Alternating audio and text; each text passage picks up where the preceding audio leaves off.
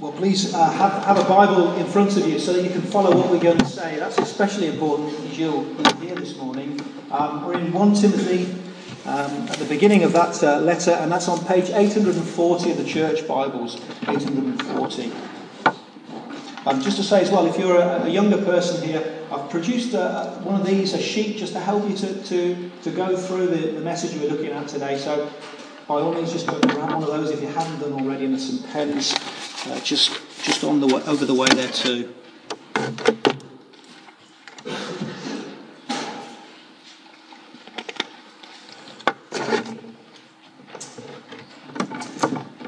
Well, uh, welcome. If I haven't had a chance to say good morning to you already, I'm Anthony, and I'm going to open up this passage in 1 Timothy with God's help. Um, now, let me just pray before we begin. Heavenly Father, we've just sung, Speak, O Lord. And we thank you that your word is a word to change us very, very deeply.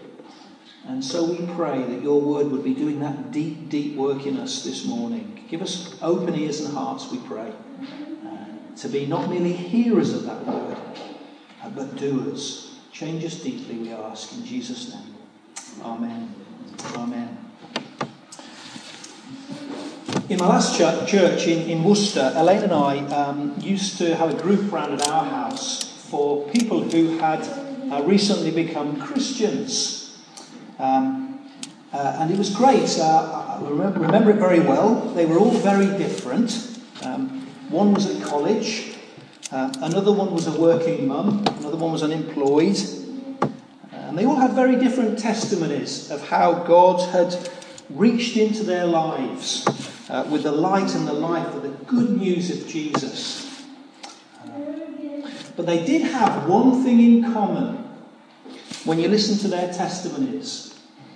I remember distinctly being struck by this because they all said it in their own way. They all said that the love that they'd experienced in that church when they first went along was far removed from anything that they'd experienced in their normal world outside. Now, it wasn't a perfect church by any stretch, because perfect churches don't exist. Uh, church is, by definition, a group of sinners who've been saved by grace. Uh, and if you're here as a visitor this morning, let me tell you that's the case. Okay? Here are sinners, saved by grace. But when those people were in a, in, in, in a gathering of the church, they noticed something different. They noticed a love for one another and a love for others that was quite beautiful and alien to their usual experience. And it's a wonderful thing, isn't it? It's a wonderful thing when someone comes into a church or comes into the company of a Christian in the week and they experience that real Christian love. Uh, Real Christian love of people whose, whose hearts have been changed by Jesus. Someone has wisely said, What this world needs is Christian love. Uh, we do live in a world that is desperately in need of Christian love, don't we? And we could say what Speak desperately needs is true Christian love, couldn't we?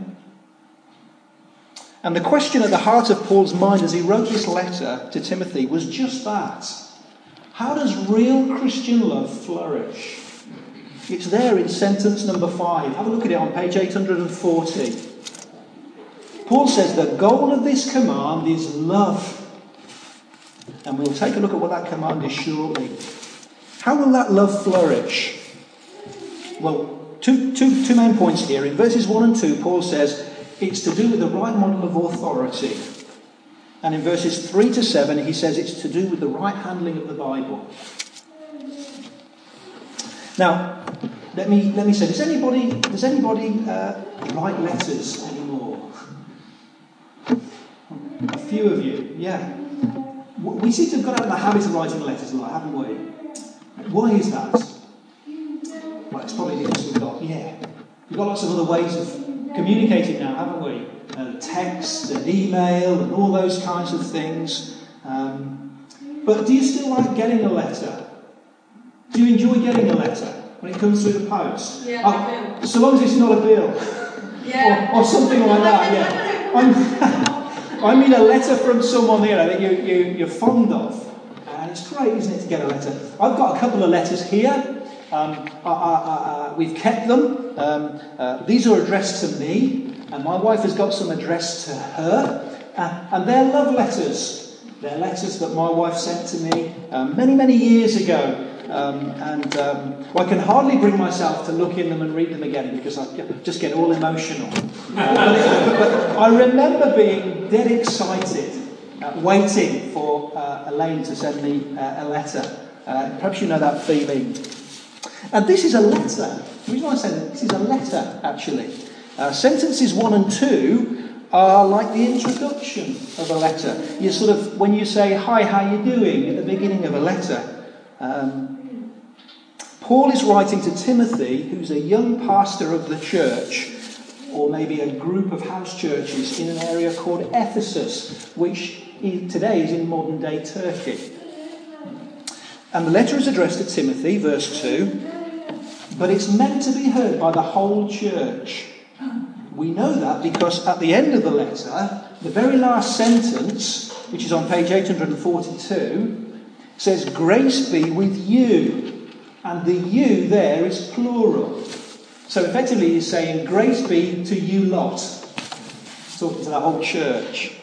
So it's addressed to Timothy, but the church are, as it were, supposed to be reading it over his shoulder.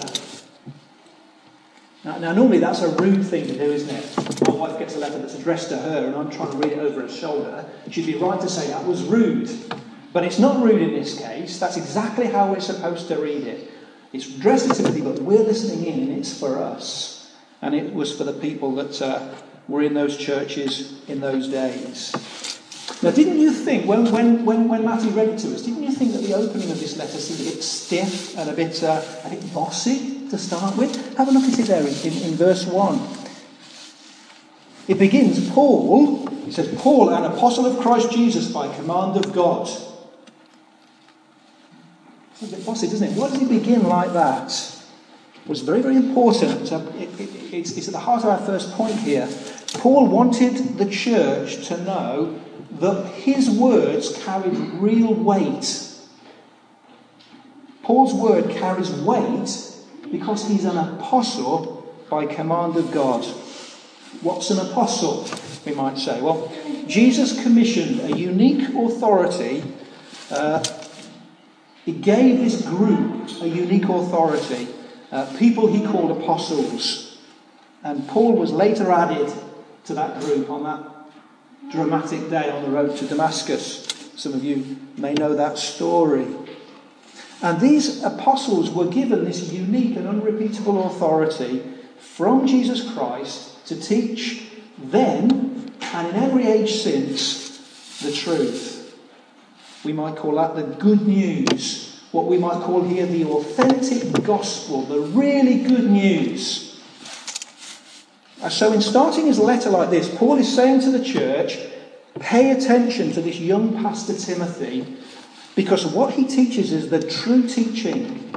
And so it comes with the authority of Jesus Christ himself. Where do we hear the apostles teaching today? Where do we hear Paul teaching today? Well, the answer, of course, is in the Bible. The Bible carries the authority of Jesus Christ.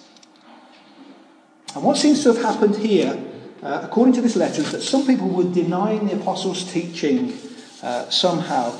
They knew their Bibles very, very well, but it didn't have ultimate authority. It didn't have ultimate authority in their lives. And so, to them then and to us today, Paul says if we want love to flourish, we must deliberately come under the authority of the Bible, the authority of Jesus Christ Himself. You must come under His authority.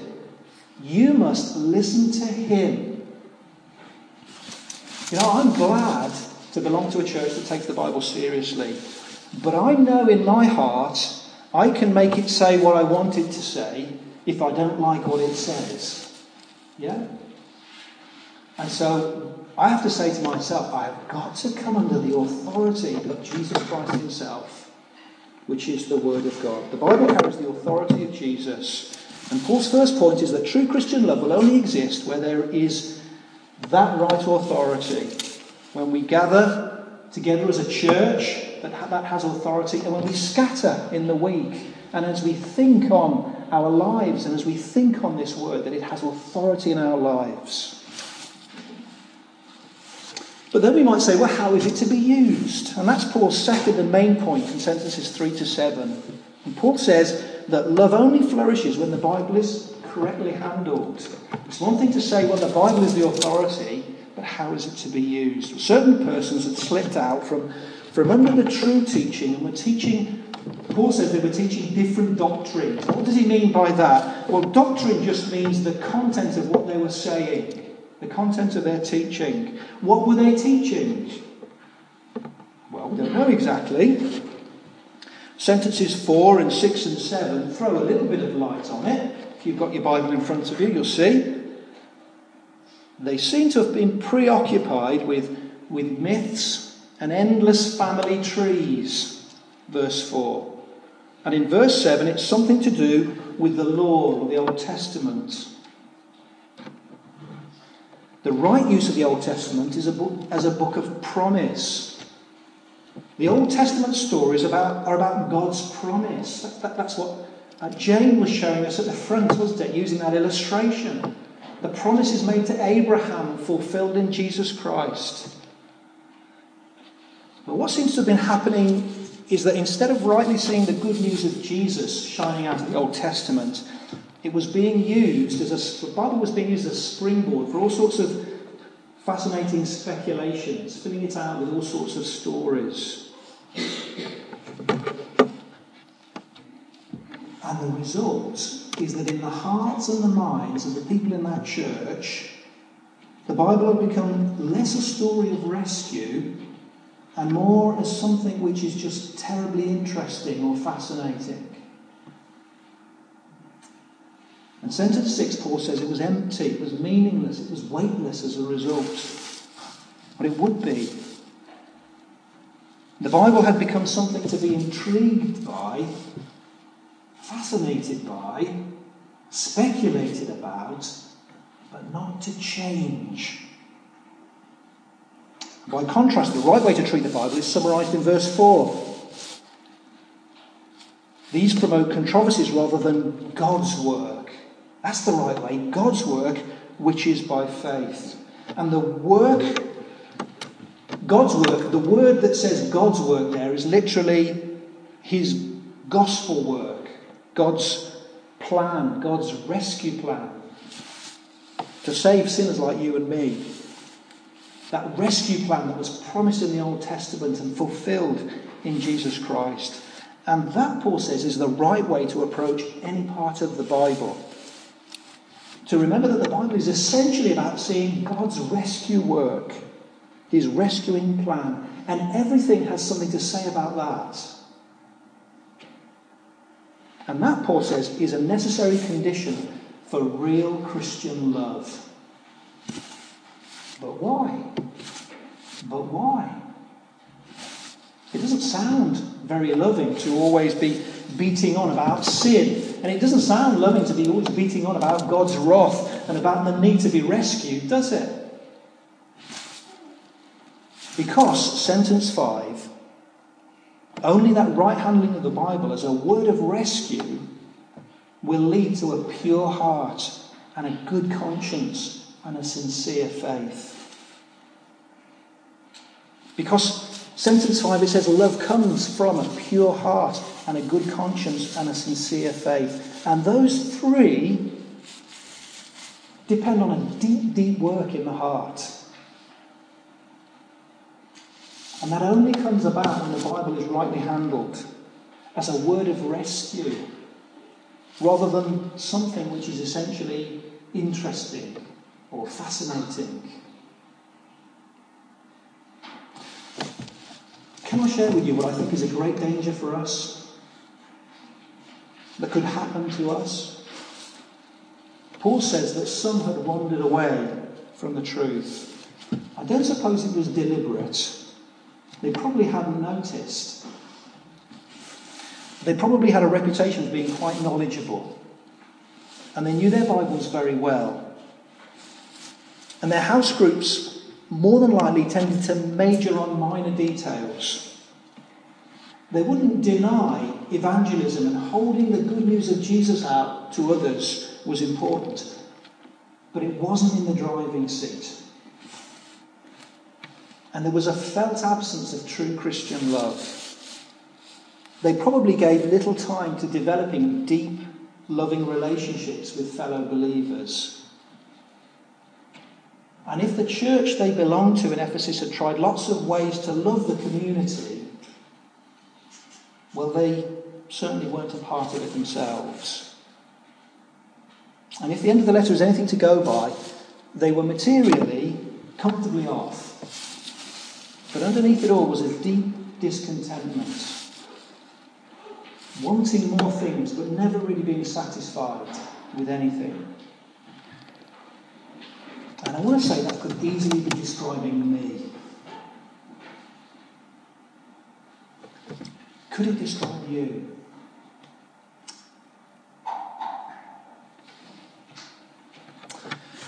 Well, as we draw to a conclusion, let's just recap what Paul has said at the beginning of this letter to Timothy.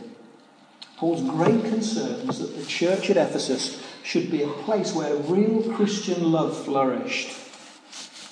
And that should be our concern too, shouldn't it?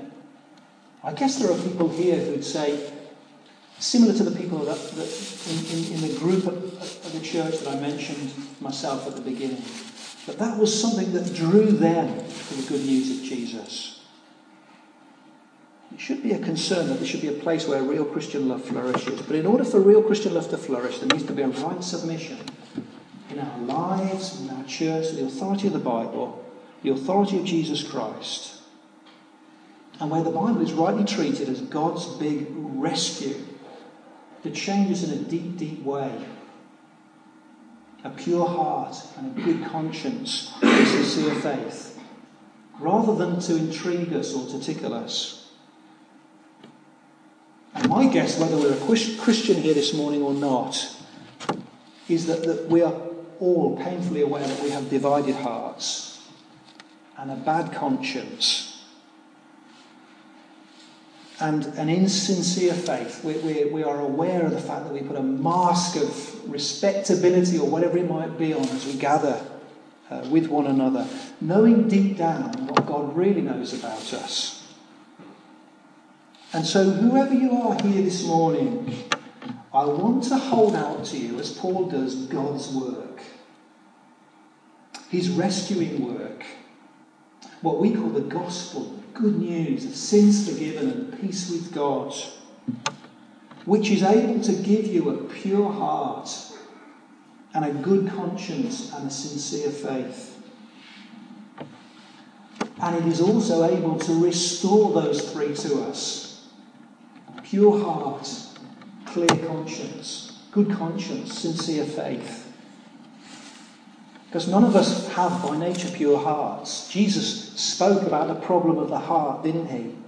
Out of men's hearts, he said, come evil thoughts, sexual immorality, theft, murder, adultery, greed, malice, deceit, lewdness, envy, slander, arrogance, and folly. Jesus said, out of man's hearts, all of these things come.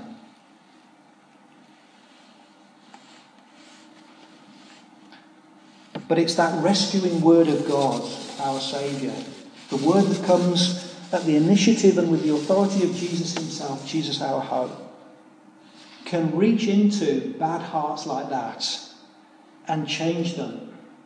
It's a deep, deep work, isn't it? Can it purify a heart like that and set it on the path to a good conscience and a sincere faith, not religion, and make our lives and the church we belong to a place where real Christian love flourishes.